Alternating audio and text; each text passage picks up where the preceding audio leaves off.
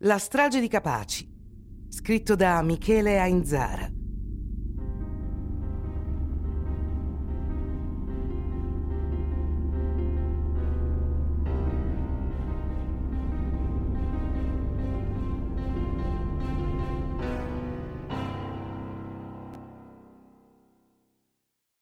Il 31 maggio 2021 Giovanni Brusca lascia la prigione dopo aver scontato una pena di 25 anni.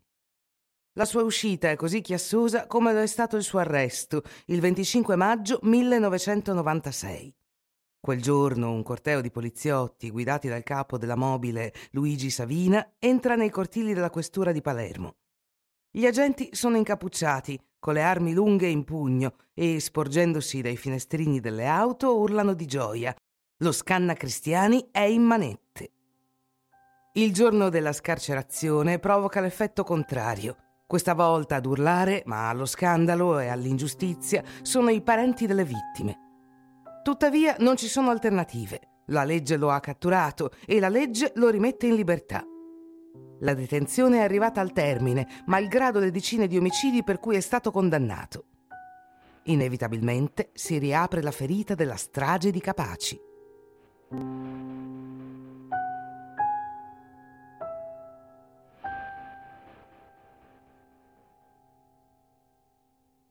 Il 23 maggio 1992, verso le 17.30, tre autovetture blindate partono dall'aeroporto Punta Raisi di Palermo. Davanti viaggia la macchina con a bordo tre guardie del corpo, gli agenti di IPS Antonio Montinaro, Vito Schifani e Rocco Di Cillo. Segue la Fiat Croma bianca condotta dal giudice Giovanni Falcone. Accanto a lui siede la moglie Francesca Morvillo, magistrato anche lei, e dietro l'autista Giuseppe Costanza a chiudere una Fiat Croma azzurra con a bordo gli agenti Angelo Corbo, Gaspare Cervello e Paolo Capuzza.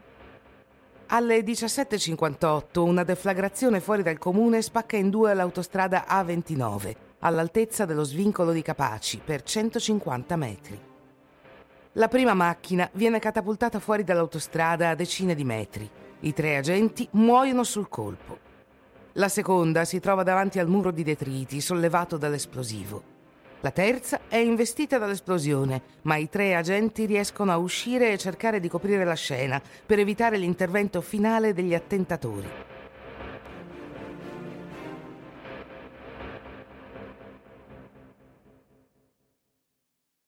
Giovanni Falcone e Francesca Morvillo, senza cinture, restano gravemente feriti e moriranno poco dopo. Giuseppe Costanza è ferito, ma vivrà. Il cratere è impressionante. È l'inizio della svolta autoritaria di Cosa Nostra, che così vuole dare un segnale chiaro della propria presenza. Qui comandiamo noi. Giovanni Falcone non è né il primo magistrato né il primo servitore dello Stato che viene abbattuto dalla mafia sull'isola.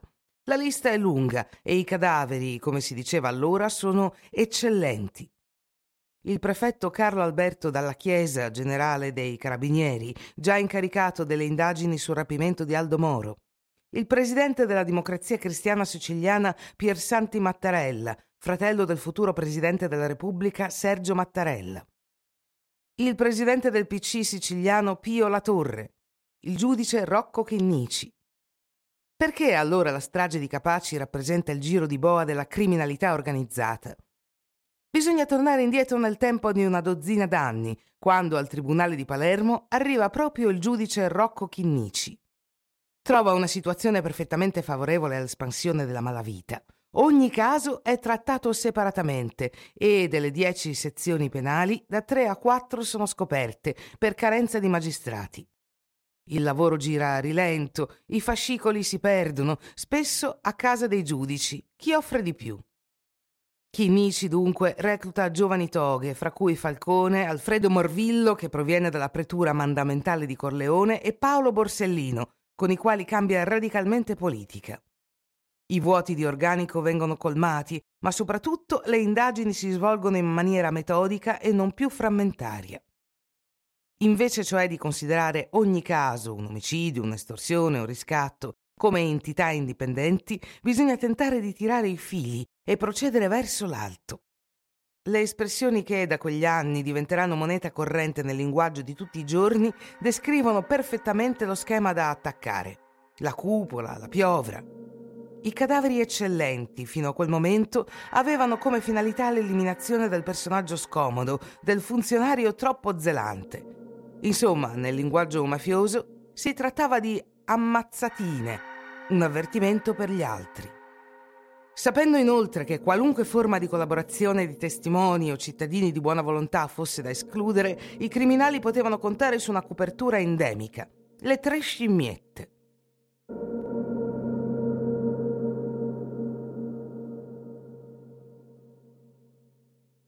Con Falcone e Borsellino le cose si complicano. Cosa Nostra inizia a temere la strategia dei giudici di Palermo che, su impulso di Falcone, prende direzioni mai viste prima. Si affacciano la DIA, Direzione Investigativa Antimafia, e la DNA, Direzione Nazionale Antimafia e Antiterrorismo, ossia il coordinamento delle procure distrettuali, facendo capo alla Procura Generale presso la Corte di Cassazione. In poche parole, due mostri di potenza investigativa e giudiziaria che rappresentano tutto ciò che un'organizzazione criminale teme al di sopra di ogni cosa. Centralizzazione delle indagini e delle procedure. Nel 1986 si introduce nell'ordinamento penitenziario italiano anche il famigerato articolo 41 bis, il cosiddetto carcere duro. Si tratta di una serie di misure estremamente restrittive da applicare in detenzione per evitare ogni contatto del carcerato con l'esterno e l'interno, specialmente nei casi di pene per criminalità organizzata. Si applica la legge sui collaboratori di giustizia, entrata in vigore ai tempi della lotta contro il terrorismo, ossia forti sconti di pena per chi coopera con la giustizia. È però anche l'abbattimento di un tabù ancestrale, l'omertà. Come se non bastasse, sui criminali cala la scura economica. Sequestri e confische azzoppano le finanze e gli investimenti immobiliari, derivanti da traffici illeciti, indebolendone ulteriormente i movimenti. Non si attacca più ogni singolo tentacolo della piovra per tagliarlo, ma lo si tira per arrivare alla testa.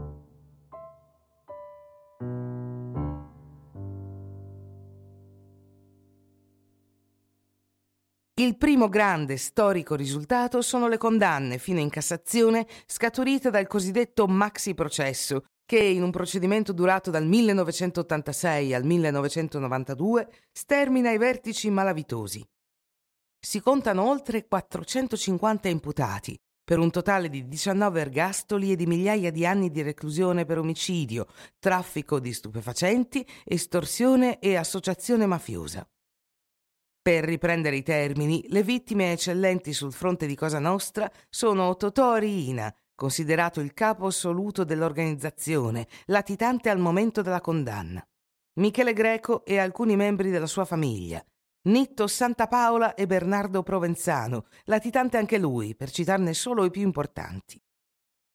Purtroppo non mancano le storture, specie quando si parla di pentiti, responsabili di aver oltrepassato il segno dell'omertà.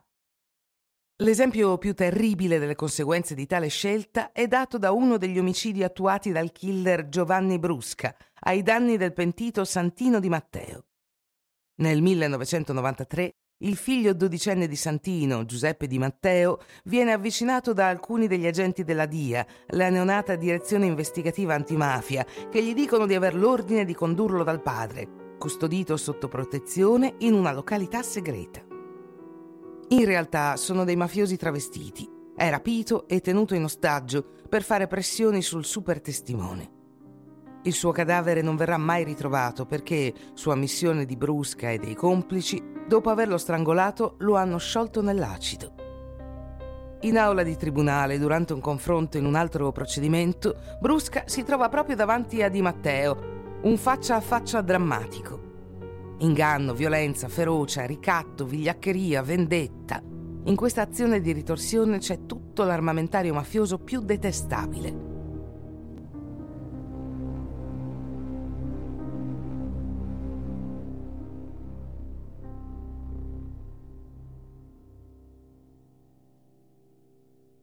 Chi è Giovanni Brusca? È l'esecutore materiale della strage di Capaci. È lui a premere il bottone del telecomando collegato alla carica esplosiva. Brusca però non è solo questo. È condannato per un centinaio di omicidi, compreso quello del giudice Rocco Chinnici, anche se lui aggiunge che ce ne sono molti di più. Lo rivedremo più avanti. È in questo cambiamento epocale nella lotta contro il crimine che si colloca la strada di Capaci. La mafia siciliana, o meglio Cosa Nostra, aveva già conosciuto periodi di crisi di fronte all'azione dello Stato. A partire dal 1925 il prefetto Mori il prefetto di ferro aveva colpito duro e spesso con metodi discutibili, ottenendo però risultati concreti. Cambia però la politica di Mussolini, che non ama che gli si faccia ombra, e Mori è trasferito in un'altra sede. Fine della partita. Oggi la mafia deve affrontare un nuovo modello giudiziario e investigativo e serve perciò adeguare la risposta. I risultati della strategia di Falcone e della magistratura palermitana portano i frutti sperati. Le condanne scaturite dal maxi processo provocano delle crepe al muro maestro della struttura.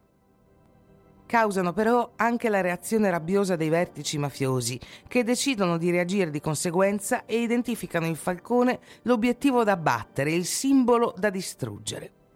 Falcone però nel 1991 lascia Palermo per trasferirsi a Roma. È durante uno dei viaggi di ritorno dalla capitale che gli verrà tesa la trappola di Capaci